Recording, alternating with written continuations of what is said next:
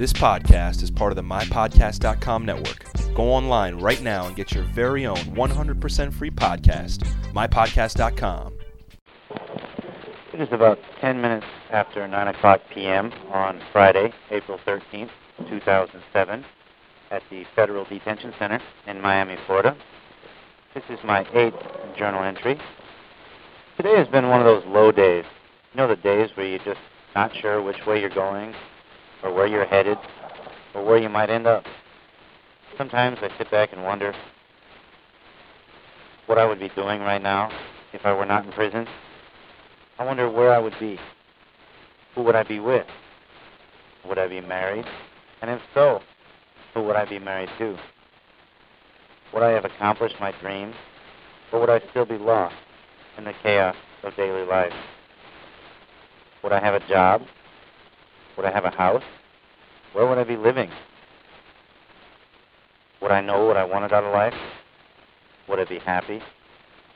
I don't really know what life would have been like.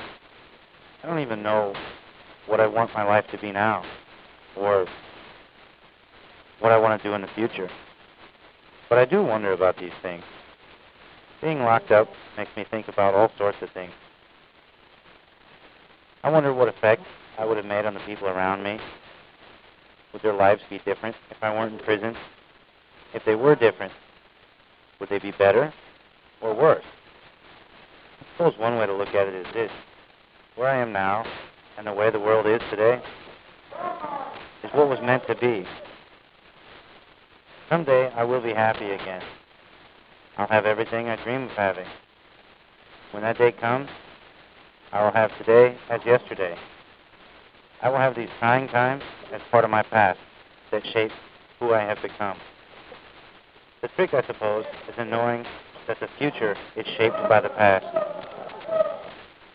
I'll wake up one morning and life will be perfect again. I'll have everything I dream of having. These times I'm going through will just be a bad dream that disappears the moment I open my eyes. These are my thoughts for today's journal.